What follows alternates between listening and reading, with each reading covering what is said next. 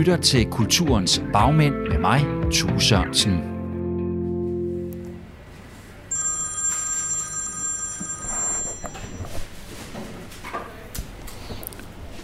Det er Thue. Hej Thue, det er Kim. Hej Kim. Nu er jeg på vej, så jeg burde være der om et kvarter senest. Om et kvarter? Jamen det er okay, det går nok. Om kvarter? Vi ses om kvarter så. Helt okay, Kim. Tak for din forståelse. Helt okay, vi ses om lidt. Godt, hej. Velkommen til Kulturens Bagmænd på Radio fire. Mit navn er Thue Sørensen, og i den her serie besøger jeg nogle af de ildsjæle, som får kulturen til at ske ved hjælp af godt gammelt købmandskab og også en brændende passion om at underholde os danskere. Vi er i Filmhuset i København. Jeg sidder og venter på en mand, som jeg efterhånden en del gange over en periode på over en måned har talt i telefon med, sms'et og mailet med flere gange. Vi har forsøgt at få en aftale i stand om at mødes, men det har ikke været nemt. En propfyldt kalender, rejser og sygdom har udskudt vores møde flere gange. Men om lidt lykkes det. Med lidt forsinkelse på den givne dag bevares. Ja, det kan du nemt. Ja. Det er lige noget privat, ja. Der kan du bare færdig. Manden jeg og du nu skal møde hedder Kim Magnusson. Han er filmproducent og en af de mest succesfulde herhjemme. Han har både kunne fylde biografsalene, begejstre anmelderne, og så har han været med til at vinde adskillige priser, blandt andet flere Oscars end gennemsnittet. Når jeg, så er han en travl mand. Er du færdig med at snakke? Nej, jeg er på ventetur nu. Og en mand, der engagerer sig meget og på den måde også har fyldt en del i dansk film. Og så er han en mand, der taler meget og længe. Vi skal bare lige i gang. Men spørgsmålet er, om vi skal gå op og starte ovenpå, så måske. Så lad os gøre det. Skal vi gøre det? Jo. Skal vi tage en kop kaffe eller noget med? Jeg vil hellere have en sodavand. Ja. Skal vi købe det derinde? Okay. Vi kører vi. Alt det her sjove. Vi skal jo snakke om alt i livet. Prøv at se sådan en her, der lige kommer ind. Sydeuropa ramt af ekstremt mindre varme op til otteogtyve grader. Der er ingen klimaforandring. Er du stadigvæk på telefonen? Er du stadig på hold? Nej, nej. nej okay. Jeg er ikke på nogen telefon mere. Okay. Men som jeg lige sagde til dig, så kan jeg lige hurtigt, jeg skal bare lige en mail, mens vi sidder og snakker her. Jamen, det og det vil okay. Du se om mig. Jeg er multitask. Det kan jeg godt. Ja. Ikke? Så nu siger den også, at jeg kan begynde at tjekke ind til min rejse i morgen til Los Angeles. Så der er under fireogtyve timer til nu, ikke? toogtyve timer præcis til at afgå. Jeg er glad for, at du lige kunne presse mig ind i det, Ej, det er jo, stramme schema. Du har jo været så sød. Så det, okay, Kim, nu får du lige den her lap, og så siger vi lige ordentligt goddag. Ja, goddag. Goddag. Kim Godt om dig, Kim. Jeg hedder Thue. Ja. Jamen, du skal jo bare lige sende den der mail, og så går vi jo stille og roligt Jamen, du, i gang. Du skal, bare, du skal bare snakke. Jeg skal bare snakke? Okay. Ja. Det kan du godt koncentrere dig om. hundrede procent. Jeg kunne godt tænke mig at starte i virkeligheden med at spørge, hvor det med filmen, det startede for dig. Du har det jo i familien, kan man mm. sige. Din far, han er også filmproducent, også filminstruktør. Så meget af det er sikkert kommet ind på en eller anden måde med opvæksten, eller ja. hvad? Jamen, det er jo klart, det er opvækst. Altså, det er... Jeg blev ligesom født med filmproduktion ind i mit liv, øh, så længe jeg kan huske tilbage. Øh, så hvad hedder det nu? Så på den måde var det der. Jeg lyttede til det øh, blive gjort. Jeg så det blive gjort. Og det er jo det, der, som der jo mange gange sker i mange familier, øh, at man går i de fodspor, ens øh, forældre har været i. Og det gjorde det også her.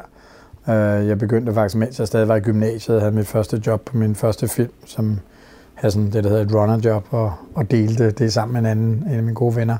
Hvor det eneste, vi skulle gøre, det var ligesom at køre Bodil Lutzen om morgenen, og så køre hende hjem om eftermiddagen.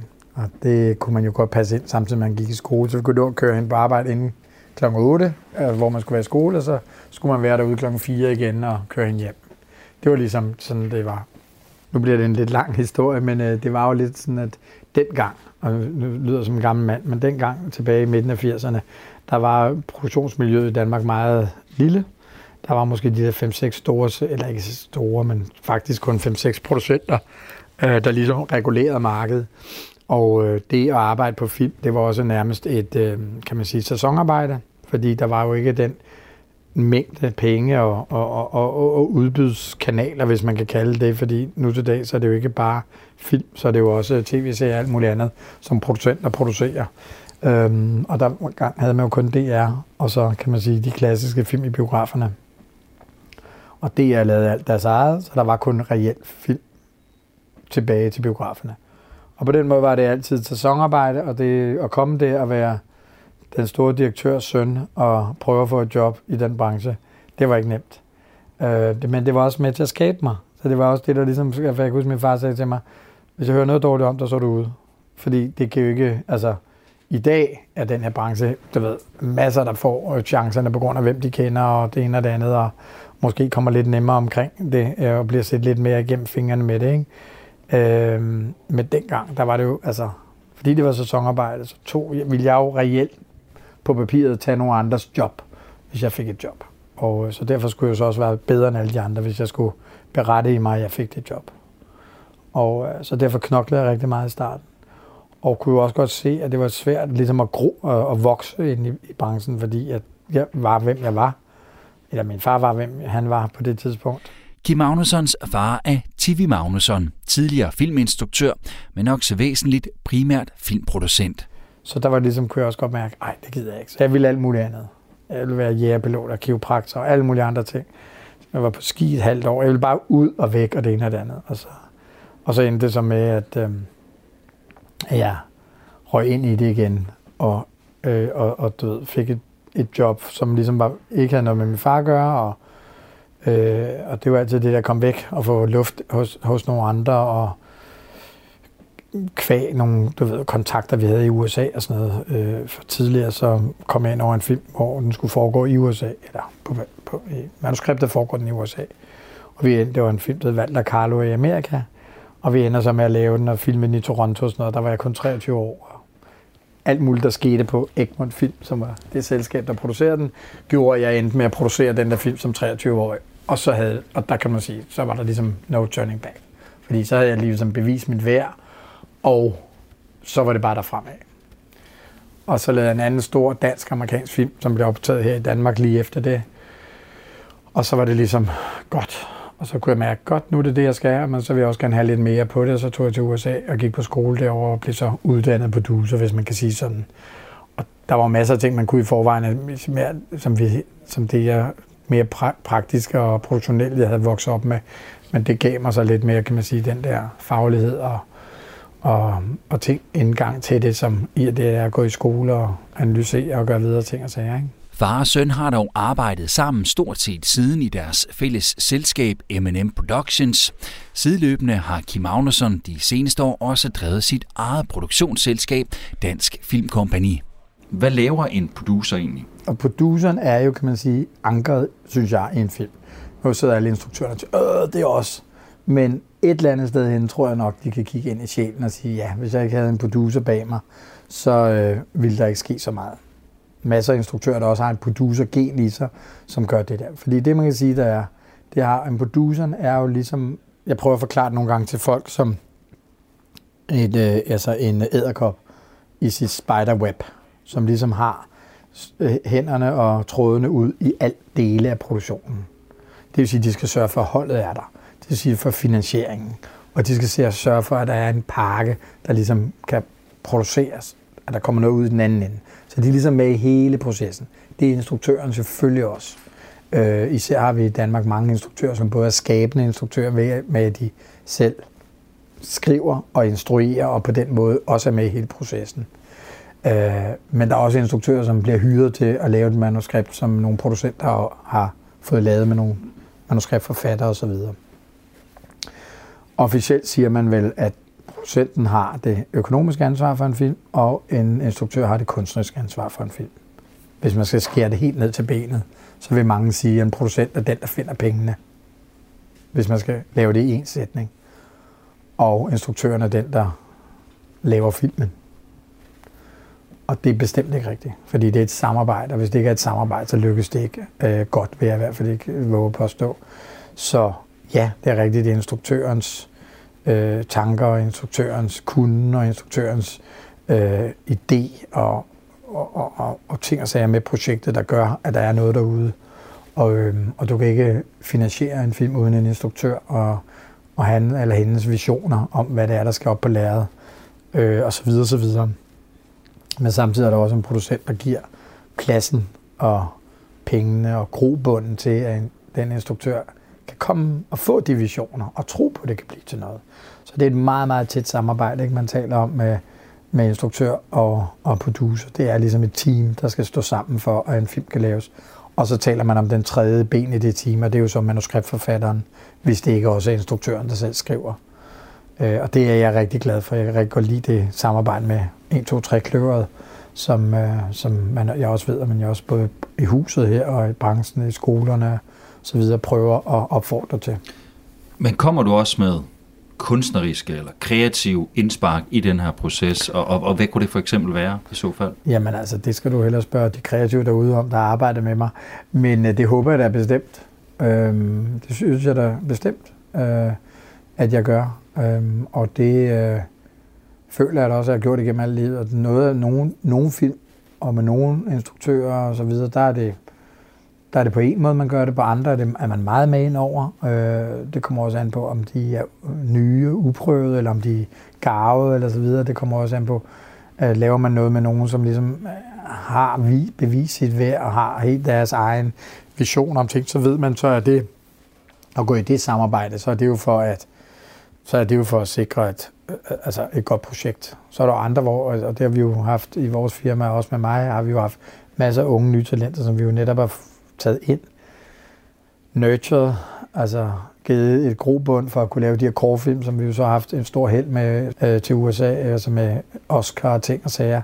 Øhm, og, og så er der jo andre, hvor, man, hvor det ligesom er gået mindre godt, og hvor man ligesom har været meget ind over at styre processen for at sikre, at produktet, du har som producent sagt, vil blive leveret i den anden ende, bliver leveret. Så, så jeg har gjort alt fra at gå ind og overrulet og, og gjort til, at nogle ting skulle, skulle klippes på den og den måde, fordi ellers ville det gå galt, til at komme ind og du ved, finde på slutninger eller, eller i en klippeproces eller noget andet.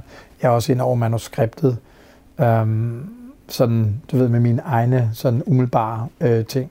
Men der, hvor jeg føler, at, så, så jeg føler meget, at jeg er sådan med lidt i der i starten, den der opstartsfase.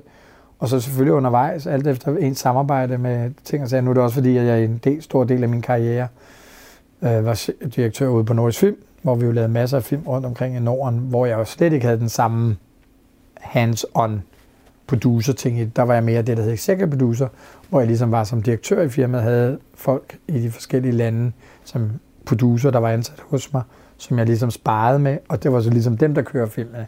Men selv der i de film, der ville jeg jo altid være med lige i processen til at starte den, og så ville jeg især, når der var klip, så komme ind og give nogle, nogle friske øh, syn på, hvad jeg synes, der var, kunne, kunne laves om. Ikke? Fordi så havde man ligesom sluppet filmen, og så lige pludselig var det som at se en ny film, og gud, ja, det der manuskript, vi læste for et år siden, eller halvanden år siden, gud, det er det, der er oppe på lærredet nu. Ikke? Og så, så, så klippeprocessen, synes jeg, plejer jeg altid at synes er rigtig interessant.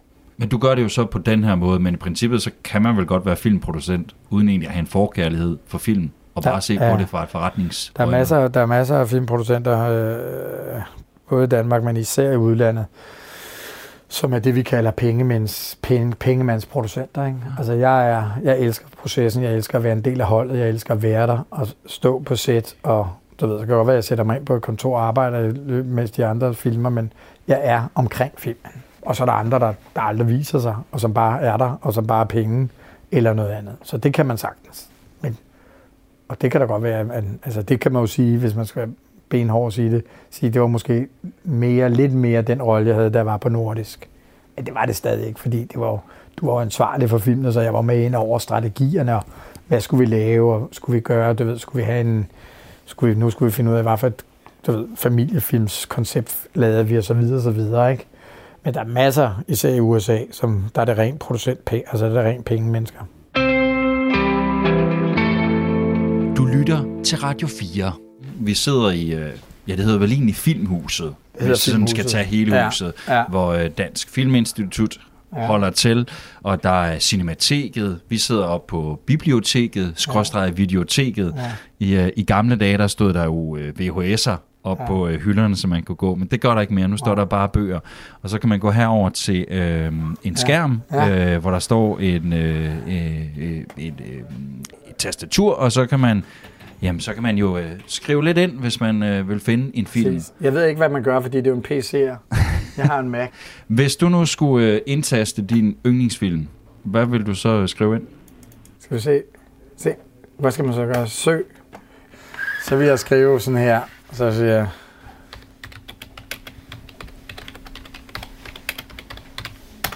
Der står uh, It's a Wonderful Life. Ja.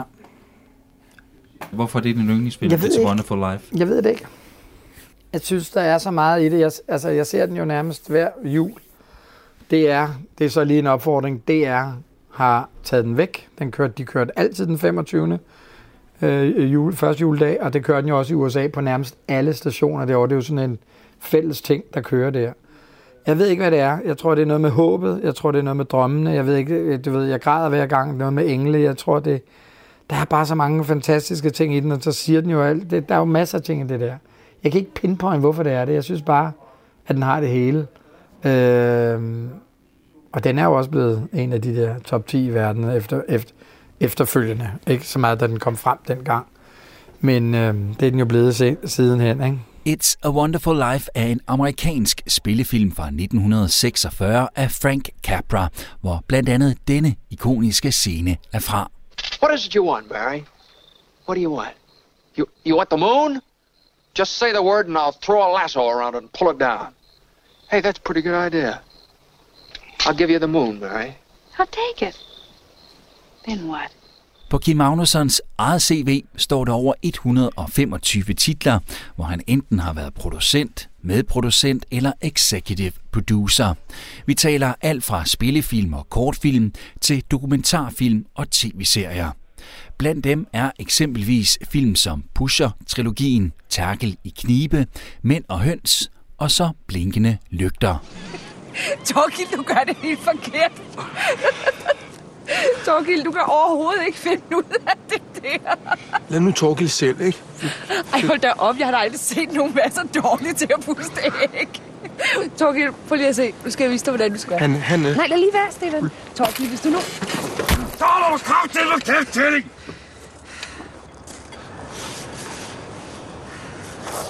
Bare glem det, Torgild. Der er noget galt med det æg der. Jamen... Stefan, få en lige væk herfra. Kom, Stefan. Kom. Hvad skete der? Ja.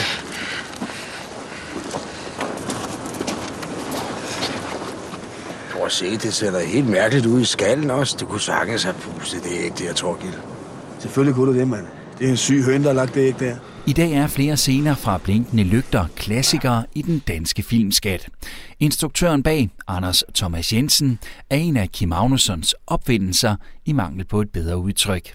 Producenten har nemlig altid syntes, det var spændende at finde nye talenter. Når jeg laver kortfilm, Valgaften eller Helium med de to gange Anderser, jamen så er det fordi, det er talentpleje. Anders Thomas var kommet hos os i tidernes morgen og bankede på døren, og vi gav ham et frirum til at sidde og skrive sammen med nogle andre unge mennesker, Søren Frejlsen og Thomas Willum og ting og sager, og så blev der lavet en masse unge mennesker, der startede tilbage i midten af halvfemserne ude på M og M. Og der lavede vi alle de her kortfilm på kryds og tværs, fordi der også blev et oprettet noget dansk novellefilm dengang, som reelt betalte for kortfilm, som har været med til at føde vores selskab, lige så vel som Cosmo og Nimbus og til dels Zentropa også blev født af den ordning, som var en banebrydende ordning for det, jeg sagde tidligere med det, de nye produktionsselskaber der tilbage i starten af midten af halvfemserne. Og der kan man sige, så var det jo ligesom det. Og så var det, jo, det var jo den rejse, man havde med dem. Og netop den rejse med for eksempel Anders Thomas, det var jo, at du så lavede de her tre kortfilm i træk, som vi så blev nomineret med tre gange i træk, og til sidst vandt med Valgaften. Og så først der ville støttesystemet give ham penge til Blinkende Lygter, ikke? Som han havde skrevet flere år før, den blev lavet. Og som flere store danske instruktører var blevet tilbudt inden da, men takkede nej til. Og så sagde vi til sidst, at nu, er der, nu kunne vi så gå til finansiørerne, øh, som i det tilfælde blev Danmarks Radio. Og eller det, var så, det var så faktisk Abrahamsen på Danmarks Radio, der selv kom og sagde, prøv at høre, skal vi ikke, skal vi ikke føde ham, hans karriere som spillefilmsinstruktør? Øh, og så lavede han den selv. Og så den historie sikker blot, ikke, så har han været en af de mest øh, profilerede øh, filmfolk, øh, vi har i Danmark siden da. Ikke? Den anden Anders, som Kim Magnusson taler om, er Anders Walter, hvis Oscar-vindende kortfilm Helium, han har produceret. Er der slet ikke nogen, der har fortalt dig om Helium? Magisk og eventyrligt, som man næsten ikke kan tro sine egne øjne. Alting det føles let og svævende. Det er der, de syge børn bliver bragt til for at komme til kræfter igen. Det kender jeg ikke.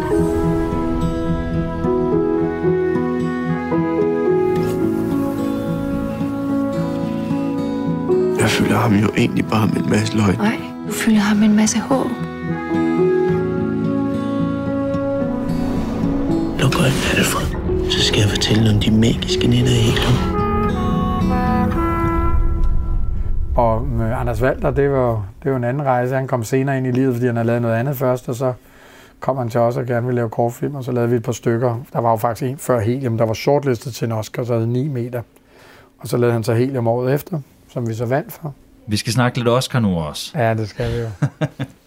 Jeg prøvede lige at lave en, en lille optælling i, i forhold til det, og du må, du må rette mig, hvis, hvis det er forkert. Øhm, ja. Du, med sådan en understregning på du, har vundet to Oscars og været nomineret seks gange. Ja. Men sådan, hvis vi lægger det sammen også med, med det arbejde, du har lavet med din far og så videre, og M and M Productions, så er det vist, øh, kan det passe, det er fire Oscars og otte nomineringer. Ni nomineringer, men det er fordi en af mine nomineringer, den kom, da jeg var på Nordisk Film, så det er derfor, okay. når, når du kigger på det. Så du kan sige, du kan faktisk sige, i M og M-regi, så er den jo rigtig god, fordi der er otte nomineringer og fire Oscars, så det er halvtreds procent hit rate. Det er da meget godt. Ja. Hvad er hemmeligheden? Det er jo det der spørgsmål, som alle prøver at finde ud af, ikke? Hvordan finder man en Oscar? Hvad er det, der er det i det? Og jeg siger jo hver gang, gode film. Det er den. Nu, der kom et kort svar. Og er det så simpelt? Ja. Men der er jo mange gode film. Ja. Og typisk, øh, hvis der er fem nomineringer i en mm. kategori, så er det som regel fem gode film alle sammen. Ja. Og så er vores bare de gange, vi har vundet, været den bedste. Men... Øj, nu skal jeg nok lade være med at drille, men for jeg ved jo godt, hvad du spørger om. Jeg siger altid det der. Du kan ikke vinde en Oscar uden en god film. Det kan ikke lade sig gøre. Jeg har lige udtalt mig her for nylig omkring det her Oscar i år. Så det vil sige, det er i dagbladene, før at, at din udsendelse kommer i. Og det er det klassiske spørgsmål hver gang. Jeg siger, du kan ikke vinde den. Altså, du kan ikke vinde den der. Øh... I samme artikel udtaler Peter Aulbæk sammen, hvis man skal vinde en Oscar, skal man ringe til Kim Magnusson. Men, øh, og det er jo fordi, at i og med, at vi selvfølgelig har været nomineret så rigtig mange gange, og måske har en rekord, hvis man virkelig begynder at kigge verdenshistorien igennem i forhold til en kategori og alle de her ting. Det er der i hvert fald nogen, der siger til os i U S A, så har vi en, den rekord. Men gode film er number one. Derudover så er der selvfølgelig ting, der kan gøres, og selvfølgelig er et netværk også noget af det der. Men jeg synes trods alt, det vil sige, du ved, de sidste par år, at, at, at, tror jeg ikke, det har hjulpet, at vi har haft succes før. Det er ikke sådan, at folk siger, nå, de har vundet før, så de er gode til deres film. For det er ikke sådan der. Og det bliver en rigtig, rigtig lang proces, så at fortælle om, hvordan Oscar hænger sammen og det ene og det andet. Så der er to ting at gøre der. Vi kan tale om det, og så er det et separat udsendelse, du får lov til i din, af din redaktør. Ellers så kan du henvise til øh, Filmnørdernes øh, hjørne, podcast nummer et hundrede og enogfyrre, den med Kim Magnusson. Så kommer hele Oscar-tingen. Men den korte version her, den er til dine lyttere, så kan du klippe reklamen ud for det andet. Øh, den er jo, at du kan gøre meget øh, fodarbejde med at sikre, at din film bliver vist.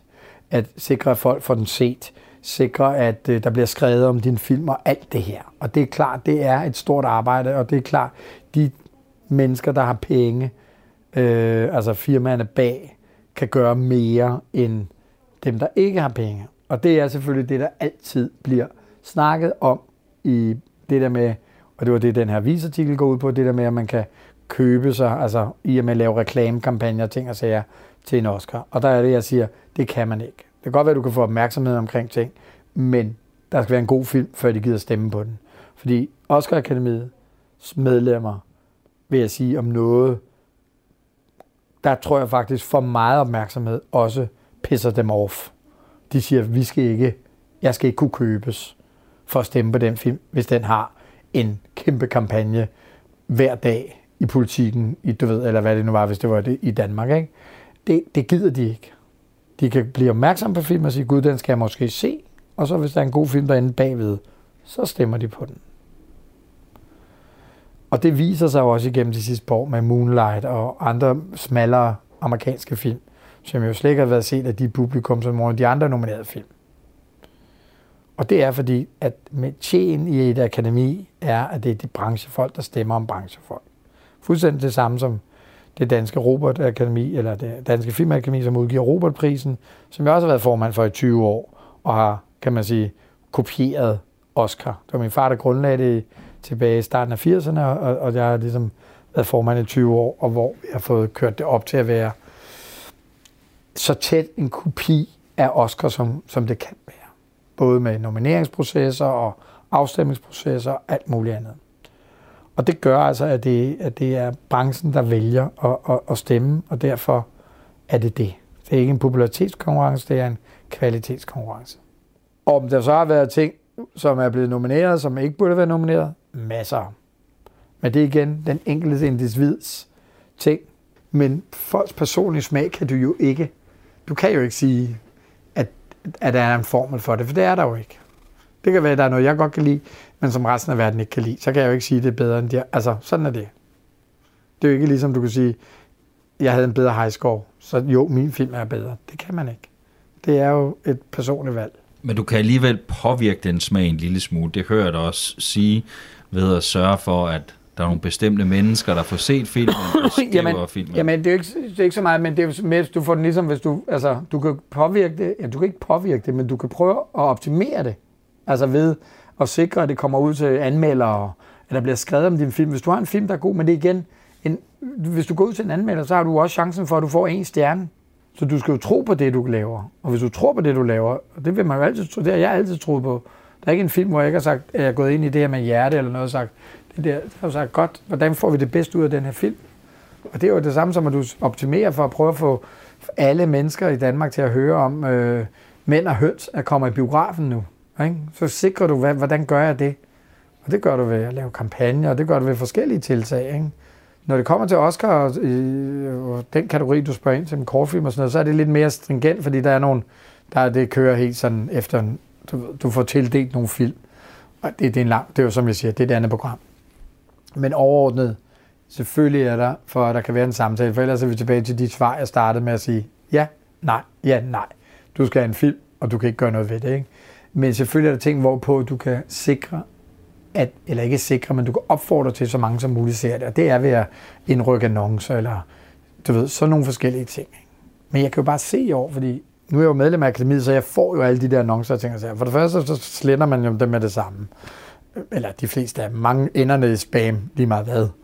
Øhm, men, men, men det har ikke gjort af min appetit for at se noget bedre på en eller anden mærkelig måde. Forstår du det? Så det er jo også lidt den der, altså det er sådan, det er sådan en meget tvetydig ting.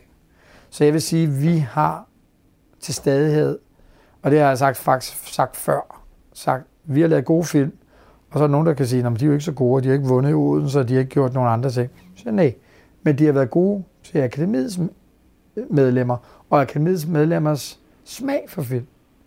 Ikke? Det er det, man kan sige. Så om vi laver nogle film, der er lidt mere, kan man sige, Oscar-venlige, som der nogen siger i gamle dage, det kan da godt være, at vi gør det. Men vi gør det jo ikke, fordi at det er det, vi gerne vil. Det bliver min smag. Så hvis det endte med, at der er en masse unge talenter, der er kommet, og jeg har faldet for det, så det er jo ikke anderledes, end at, at, at jeg siger nej til andre, hvor jeg siger, det er ikke noget for mig. Så hvis min smag er en Oscar-smag, så kan man sige, så er det derfor, vi måske har været, haft den succes, vi har haft. Ikke? Tak for det korte svar. Ja, den, var, den kan du klippe lige ind. Så alle de andre ti minutter kan du tage væk. Bliver det ved med at være en ambition? Det at blive nomineret, og selvfølgelig også på et eller andet tidspunkt at vinde en Oscar, når man, Jamen, når man har prøvet det mange gange? Jeg vil sige, du kan aldrig vinde nok Oscar, så du kan ikke blive nomineret nok en gang. Men, men, men det er jo også det, der er vigtigt, og ligesom, og som jeg også siger til alle andre, også når du, fordi der er jo masser af unge mennesker, der til stadighed kommer til mig, især med kortfilmsprojekter, og tror, at hvis jeg går ind i det, så, at, så kører man bare derudad. Det er det overhovedet ikke. Jeg har lavet masser af film, der aldrig er kommet videre derude af. Jeg tænker så, jeg går ind i filmprojekter, fordi jeg tror på projektet. Enten fordi det er et godt emne, eller fordi det er noget talent, jeg gerne vil arbejde med. Det er for kortfilm, at Kim Magnusson har været med til at vinde de mange Oscars og få de endnu flere nomineringer. Det startede tilbage i nitten nioghalvfems med førnævnte Anders Thomas Jensens debut Valgaften. Der er så kæft til dig. Der er så kæft. Klodsig pip. Hvad fanden drikker du ikke noget, du kan udtale? Du er racist. Du er, Karl. Det ved du godt, ikke? Det er sgu da ikke. Jo, du er racist. Hvorfor er du så bange for alt? Der er bare en lille smule fremad. Det er jo bare en øl. Nej, det er ikke bare en øl. Sådan det starter. Det er det, er racisme. Nej, slap nu af, Peter. Jeg kan sgu også bedre lige en hof. Du er da også så pisse racistisk. Du står og giver folk ret, ikke? At ti er samtykke, William. Burde jeg smide halvdelen af dine kunder ud og sige, det der, det finder man ikke i herinde. Vi er altså ikke racister. Men når William, han har lige været nede og stemme på S F. Jeg glemmer stemme. Og det er ikke helt tilfældigt, at han gør sig så meget i kortfilmen, fortæller Kim Magnusson. Kortfilmene er en proces, som er kortere og mindre økonomisk afhængig, og som gør, at kan blive lavet for nogle få penge, og hvor du kan få prøvet et samarbejde af med det her talent derude. Har du lyst til at arbejde med ham eller hende, eller hvad, hvad er kemien der, før man kaster sig ud i, i to-tre års projekt på en spillefilm, og kæmpe og sidde til møder på Filminstituttet, eller hvad det kan være, for at få et projekt igennem, ikke? De projekter, jeg kigger på der, det, det kommer jo tilbage til det, jeg lige sagde før, men det, du sagde mit korte svar, så er det jo en smag. Jeg læser noget, og der er min ledestjerne Oscar. Og det er ikke, fordi det er Oscar, fordi det er Oscar Oscar, men det er, fordi Oscar er det største kommercielle udbredelse, af din film kan opnå overhovedet. For har du en film til Oscar, så bliver den også distribueret i hele verden. Selv kortfilmene kommer ind i et program, der drøner hele verden rundt i biograferne og alt muligt andet, og du faktisk kan tjene lidt penge på. T V-stationer, bare vores egne lokale T V-stationer, køber de film, fordi, så de kan lave reklame for os og få folk til at sidde og se på T V-stationen. Ikke? Så på den måde er min ledestjerne ikke, at det skal være, at jeg skal til Oscar. Men jeg kigger selvfølgelig efter noget, hvor jeg føler, kan det opnå den distributionsform ude i verden, ved at prøve at gå ind i et projekt. Du tænker jo ikke så meget på Oscar til danske spillefilm, fordi der er det jo et helt andet proces. Der er det jo et udvalg, der mødes herinde i huset en gang om året, øh, og bestemmer, hvad for en dansk film får muligheden for at konkurrere til Oscar.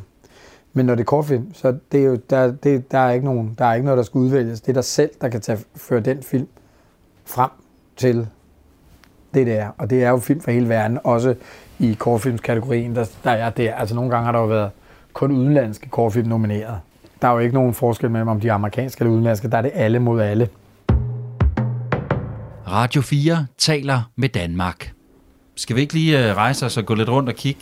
Jo. Øh, det er jo bare endeløse nærmest rækker af bøger, ja, som øh, på en eller den anden måde har med film at gøre. Og øh, ja. jeg kunne forestille mig, at man kunne nørde godt igennem, hvis man øh, bare kom igennem nogle af de her bøger. Det er det. Er du egentlig filmnørd? Nej, det er jeg ikke. Jeg har nogen, der... Altså, jeg kan ikke alt det. Jeg kan ikke tingene. Ikke?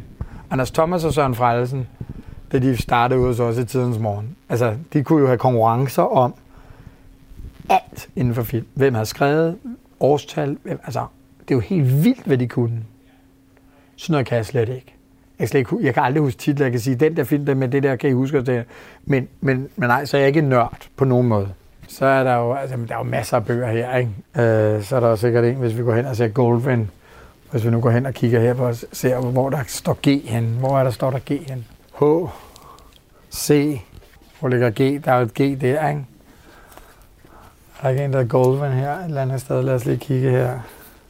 Der er nemlig en meget sjov idé her i forhold til nørderi. Jeg tror, du skal længere dernede. Goldwyn. Den der, ikke? Den her, ikke? Det er jo for den store øh, med, med, med løven, Metro Goldwyn-Mayer, ikke? Men hvis du kigger her i og begynder at læse i et eller andet heroppe for den her, ikke? Så er det ret vildt. Jeg mener det i den her bog, jeg kan ikke huske det, men det var nogle af de, jeg skulle læse, dengang jeg gik på skole i U S A. Så er det faktisk sådan, at det var ligesom fem jøder fra Polen, der grundlagde Hollywood, ikke? Som tog afsted, og så kom de over, og alle sammen kom ind i entertainment business på en eller anden måde, og så til sidst endte deres rejse jo så ud i Kalifornien, hvor de så lavede hver, hver deres øh, studie. De fem jøder, de boede inden for en radius af fem hundrede kilometer i Polen, uden at kende hinanden. Og de ender alle sammen over at lave og oprette, kan du sige, Hollywood. Det er ret, ret vildt, ikke, at tænke på. Jo, det er jo en, det er en god historie. Det, det, det er nørderi. Nu vi er ved historikken, så vender vi lige tilbage til dengang Kim Magnusson var direktør for Nordisk Film, og snakken om det der med at engagere sig i dansk film generelt. Du har snakket lidt om forskellene på det at, at være direktør for et, et stort filmforetagende, og så måske på et, et lidt mindre uafhængigt selskab, som, ja. som du har nu selv. Ja. Kan du prøve at uddybe nogle af de forskelle, der er der? Jamen det er jo lidt, som jeg lige sagde omkring det der med netop din involvering i filmene. Fordi jeg tror meget af det, der sker, når du har et større selskab som Zentropa eller øh, Nordisk Film selvfølgelig der, eller du ved, S F eller nogle andre, hvor du har lidt mere, kan man sige, en slate af film. Altså hvor du skal helst udkomme med de her tre til fem film om året i produktion. Ikke? Det lyder jo ikke så meget, men det er det alligevel sådan der. Og det havde jeg jo så inde på Nordisk per land. Så jeg var ligesom op og lave de der elleve tolv film i Norden i de der år, jeg var der. Men det, der jo ligesom sker, det er jo, at der, der kigger man det jo lidt mere på en forretningsdelen i det. Der er det jo lidt mere at sige, at vi skal, vi skal have noget gennem systemet. Vi skal selvfølgelig lave gode film. Det er vores mål altid. Vi vil gerne lave noget, der er publikumsorienteret, eller hvad det nu var, at jeg havde som overordnet strategi sammen med ledelsen i, Nordisk, i øverst i Nordisk Film. Øh, men det handler meget om, at altså, der handler det meget om, at der, der er nogle ting, der skal igennem. Men hvor der har det det mindre firma, så er du simpelthen nødt til at være meget mere involveret. Altså, ikke meget mere involveret, men det lyder forkert, fordi vi var også involveret på Nordisk, og jeg tror ikke, der var nogen af de film, jeg lavede der, der ikke var en økonomisk øh, øh, plusforretning overhovedet, altså igennem tiderne. Men et stort firma som Nordisk Film og andre, de kan vente lidt på indtjening, hvis, det er, du ved, hvis der er en film, der går galt. Vi havde, vi havde et par enkelte film, vi satte i gang derude, der ikke blev, som vi havde forventet. Så kan du som stort firma ligesom leve med det, og så går det ind i dit katalog af film, og så skal det nok igennem de der næste tyve fyrre år tjene sig selv hjem. Men som lille producent, der kan du ikke vente på, at der går fyrre år, inden du måske har tjent din film hjem igen. Så det er der, den store forskel ligger. Det er, at man som mindre producent, der er du ligesom nødt til at sikre, eller prøve at optimere, at de projekter, du laver, også reelt har en mulighed for at skabe en forretning. Og på baggrund af det, det er også derfor, synes jeg i hvert fald, det er i hvert fald den måde, jeg arbejder på, at så bliver du også mere involveret. Fordi så er du nødt til at sikre dig de der ting. Og hvis du kigger igennem, hvis man laver historik på det, så vil du se firmaer som M og M Productions, øh, du ved, Michael Obel Film, Reiner Gråsten, som er mindre selskaber, det nogen vil kalde enkeltmandsvirksomheder. Det er det selvfølgelig ikke, men altså et lille, et lille tæt produktionsenhed. De har stået for mange af de succeserne, fordi der bliver lavet færre film, men man er nødt til at sikre, at de forhåbentlig er gode nok, sådan at firmaet kan overleve. Hvor af de større firmaer handler det lidt mere om volume, fordi der er det store setup, og der skal, men det er også det, der skal til, og det er, sådan, er vores, kan man sige, fødekæde her. Fordi selvom jeg ved godt, i vores lille firma, eller ikke lille firma, men halvstore firma, eller hvad vi kalder, hvad, hvad man kategoriserer det som, så ved jeg det nu, der var, tog vi jo masser af chancer på unge talent, ikke? Men ellers er det jo normalt de store firmaer, der er med til at søge, føde og hjælpe branchen for at, at, at gøre det, fordi de har volumen, der kan gøre det, ikke? Så det er sådan lidt en, men den er også ved, det hele er også ved at blive disrupted lige nu, på, netop på grund af streamingtjenesterne og alt muligt andet, ikke? Som, som alle jo selvfølgelig arbejder med, så, så det er det. Men jeg ved ikke, om det kan være svar nok til at sige, hvad de store forskelle er. Men det føler jeg. Nu øh, har du jo som sagt dit eget produktionsselskab, du har også et med dit far, så du er ja. en del af, af to, øh, så kan vi kalde det mindre eller mellemstore ja. produktionsselskaber. Det er måske også i virkeligheden ligegyldigt, ja, om vi kalder præcis. det det ja. ene eller det andet. Den risiko, der så er i forhold til det, hvis der måske ikke skal meget mere end en enkelt dårlig film, sådan rent salgsmæssigt til, ja. for at, øh, at øh, så ryger den økonomiske bund ud. Hvordan er den? Jamen det er jo også derfor, man kan sige, det er jo også det, som det er jo hårdt. Altså, det, det, det er virkelig hårdt. Men, men øh, det er jo om at prøve at finde de gode projekter og sikre, at det går godt. Jeg siger ikke, at vi har tjent mange penge. Tværtimod, altså, vi har klaret os. Vi har nogle gode år, hvor i de gode nuller, hvor der alle købte, både så film i biograferne og købte masser på D V D og sådan noget, der havde man nogle gode. Men så bruger man jo pengene til de næste film. Det er jo det, der er med, med også filmproducenter. Når man, så, så bruger man jo pengene på det næste, op og ned og så videre. Og, og hvis man er dygtig, så, så kan man tjene nogle, nogle penge på det, så man kan leve, ikke? Øh, og det har vi formået, og det er jo så dejligt. Men øh, du lever, men som jeg nogle gange siger, jeg prøver at forklare folk det, så putter jeg jo reelt mit hus, eller mit hjem. Øh, altså det sætter du som sikkerhed i virkeligheden? Reelt gør man jo, ikke? Og det skal man så lige afdække med, med sin familie. Nå, men det, altså, et eller andet sted en, en film, nu bliver det meget nørdig, ikke? Men hvis du tager en normal dansk film, tyve millioner cirka, bare nu tager vi rigtig, rigtig små rundetal, så skal du cirka have tyve procent for en privat, for den privat producent. Og det vil sige, at reelt står jeg og skal sikre fire millioner kroner over for filmen hver gang.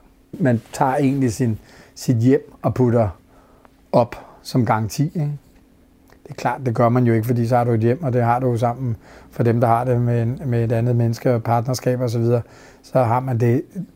Men det, jeg prøver at sige, det er, at hvis det går galt, så kan du, og du skal sikre de penge, så er det jo ligesom, om du kan også kalde det, jeg siger, min pensionsopsparing hver gang, eller hvad det nu kan være. Det er bare for at prøve at give et billede af, at det kommer tilbage til dig, hvis pengene skal findes. Mm.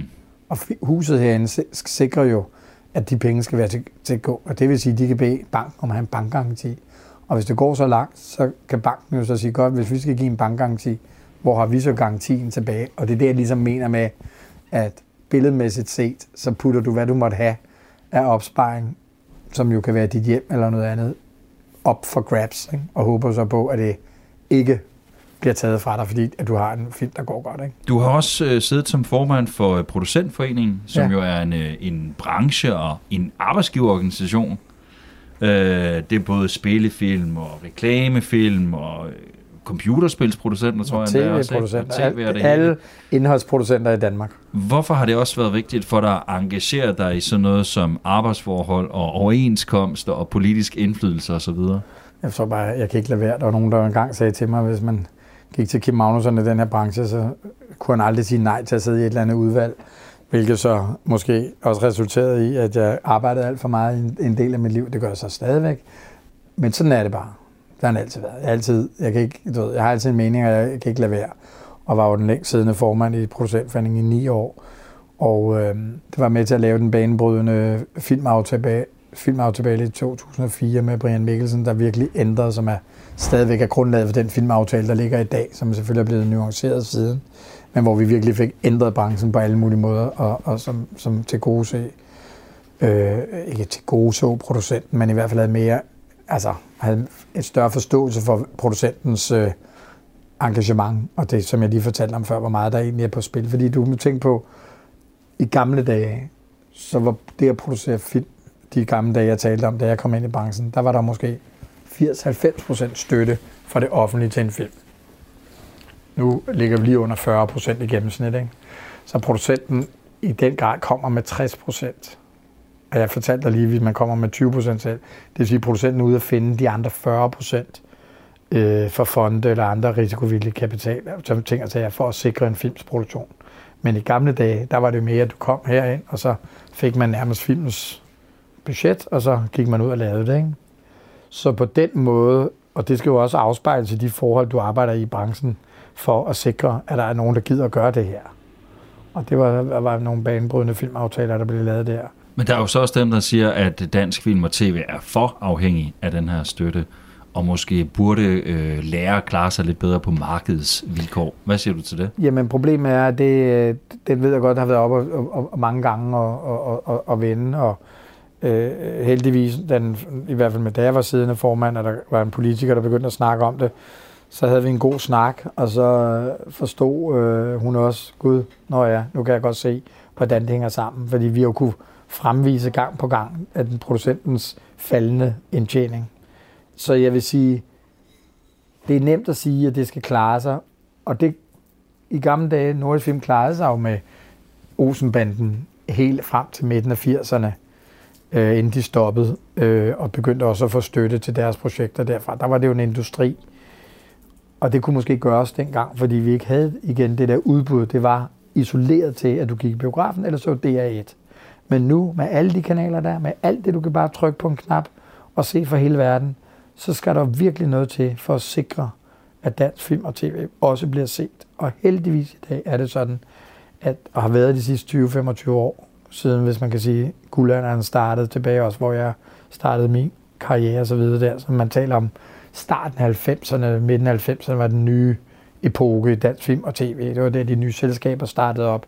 Det var det, de nye du ved, kreative stemmer, som vi ser i dag, øh, kom, startede og så videre. Og der kan man sige, det er, hvad nu, altså det er så vigtigt, at man ikke øh, hvad hedder nu, går ned på støtten på det. Og ja, man kunne måske godt have lavet nogle film helt, helt på kommercielle vilkår. Ja, det tror jeg faktisk ikke, men det kunne man selvfølgelig godt. Der er jo lavet nogle stykker, som er lavet uden støtte, og som har tjent øh, du ved, nogle penge og så videre. Men det er en ud af tyve, eller halvtreds, eller hundrede, hvor det kan lade sig gøre. Uden den fundamentale støtte for, for, for Danmark, så kan man ikke lave film. Det har vi altid sagt. Selvfølgelig kan man det. Der er jo altid en undtagelse, der bekræfter reglen.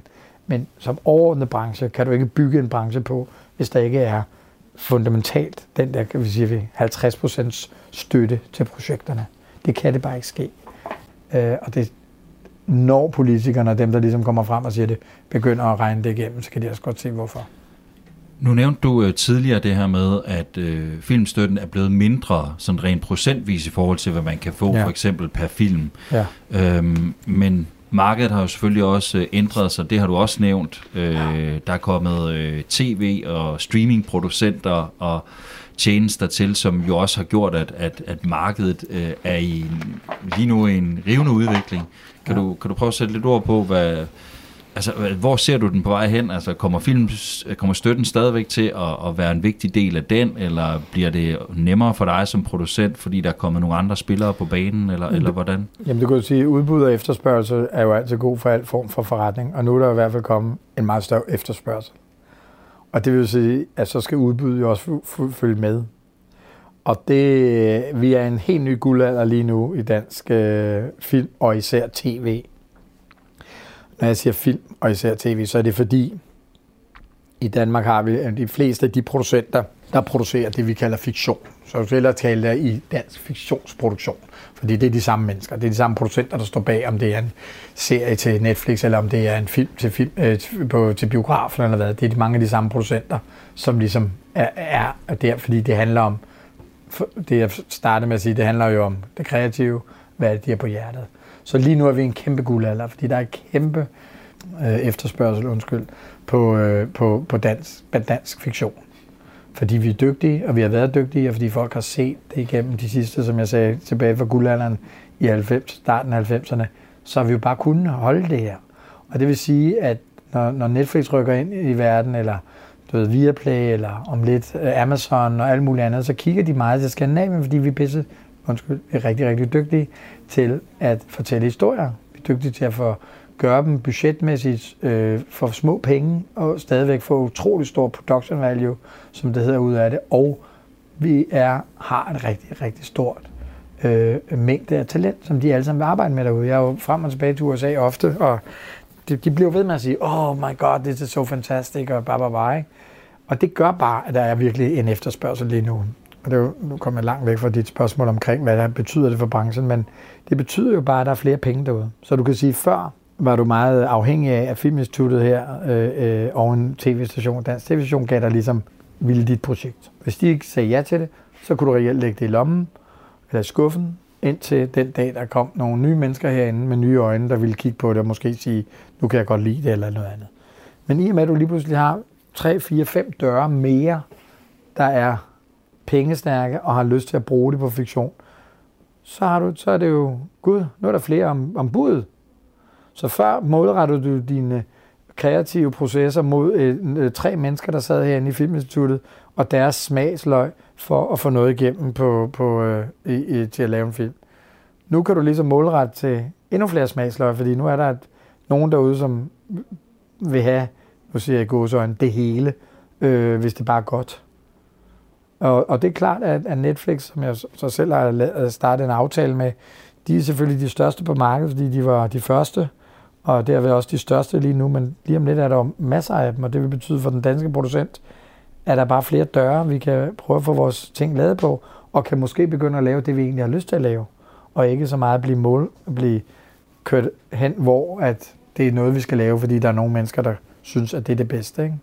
Der vil altid være dem, der skal betale. Skal jo altid, skal jo altid kunne, det, du skal lave, skal jo betales for nogen, og dem, der bestemmer, hvad for nogle penge, der bliver brugt, skal jo have nogle smagsløg, som du selvfølgelig skal ramme. Ikke? Men nu er der bare flere at ramme, end der var før. Så det er rigtig godt. Nu skal jeg lige tisse, kan du godt mærke, ikke? Jo, det. Jeg havde altid tænkt, at vi skulle over i biografiafdelingen igen. Står der noget over under M? Gør der det? Ved du det? Og så er under Kim Magnusson? Ja. Tror jeg bestemt ikke. Gør der ikke det? Nej. Okay, skal jeg tjekke, mens du tisser? Vi kan godt gå derover sammen. Du har, har, du, har du plantet noget der? Nej. Har du plantet noget? Så, hvor er M? M. Altså, burde der ikke stå noget? Det burde være en statue af mig et eller andet sted i København. Eller, nej, nu skal man hellere passe på, det må man jo ikke sige. Der er jo jantelov i Danmark. Jeg tror bestemt ikke, der står noget om Kim Magnusson her nogen steder. Det tror jeg ikke. Jeg tror, jeg nævnte et sted i en bog. Det var faktisk den der, der var en hundrede års jubilæumsbog på Nordisk Film, hvor der var nogen, der havde skrevet om, at nu var jeg kommet til, og man håbede på, at det kunne være en ny, den nye epoke efter Balling, at jeg kunne skabe derude. Det var der en sød journal, en eller anden journalist, der havde skrevet. Så tror jeg, det er eneste, der blev skrevet om mig. Ingen bøger? Ingen bøger. Nej. Bliver du ved med at være filmproducent, eller kommer du til at realisere nogle af de der andre idéer, tanker og drømme om ting, du hellere vil lave? Altså, jeg spiller altid på lotto, når, Euro, når Eurojackpot kommer over tre hundrede millioner, ikke? Så spiller jeg altid for hundrede eller to hundrede kroner, ikke? Min kone ved det ikke, det ved hun så nu. Og, øh, og så håber man jo, drømmer om, at man vinder den der gevinst, ikke? På tre hundrede millioner.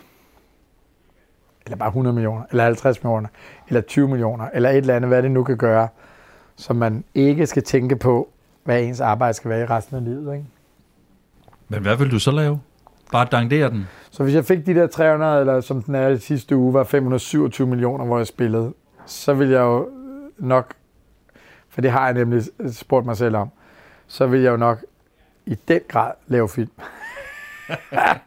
For så kunne jeg jo finansiere min egne film, og ikke vente på alle mulige andre, der skal give mig besked eller ej. Så jeg, jeg har lovet mig selv, at hvis man vandt sådan nogle penge, så vil man sik- tage det fra, som man ved, der kan sikre ens familie resten af livet.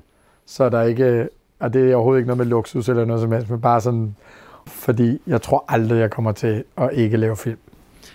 Jeg plejer altid at stille det meget irriterende spørgsmål til sidst, hvad, hvad man gerne sådan vil huskes for at have gjort for, for kulturlivet i Danmark. Ja. Øhm, men spørgsmålet er, om, om det ikke på en eller anden måde giver sig selv med dig, fordi når man kan få Peter Aulbæk til at udtale sig, når folk spørger, hvordan vinder man en Oscar, så de svarer, spørg Kim Magnusson. Jeg har også stillet dig det spørgsmål, hvad er hemmeligheden? Så har man vel et eller andet sted øh, opnået den ting, som man på en eller anden Ej, måde ja, skal det, huskes for, eller ja, hvad? Nej, jeg vil helst ikke huskes for det, det fordi altså man vil, jeg vil bare, jeg vil, jeg, jeg vil, jeg, jeg ved det ikke, der er nogle gange, man tænker på, hvad skal der stå på ens gravsted, ikke? Eller et eller andet, så vil jeg gerne blive husket for, jeg vil gerne blive husket for forhåbentlig, at jeg har været en markant stemme i dansk, i nyere tids dansk film og tv's guldalder, og har sørget for at give en masse mennesker chancer og hjulpet dem på vej. For det tror jeg, der er noget af, at hvis jeg selv skal kigge tilbage, hvis nogen siger, eller hvis folk, der siger om mig, så siger de, jamen du giver altid folk chancer, og du kan ikke sige nej. Så du ved, kommer der nogen, så prøver jeg altid at finde, finde ud af, gud, kan det lade sig gøre? Det er måske, det har jeg faktisk nogle gange sagt til mig selv, hvis der skulle stå én ting på den der gravsted, så skulle der stå, han kunne ikke sige nej. Prik, prik, prik. Se, der gav der kunstpausen igen. Ja. Det har jeg jo lært igennem min politiske liv, og så, hvis jeg gerne vil sikre, at mine, mine meninger kommer frem hele vejen, så skal der ikke være en kunstpause, fordi så kan I ikke klippe i det. Men der lavede jeg en ordentlig kunstpause til dig.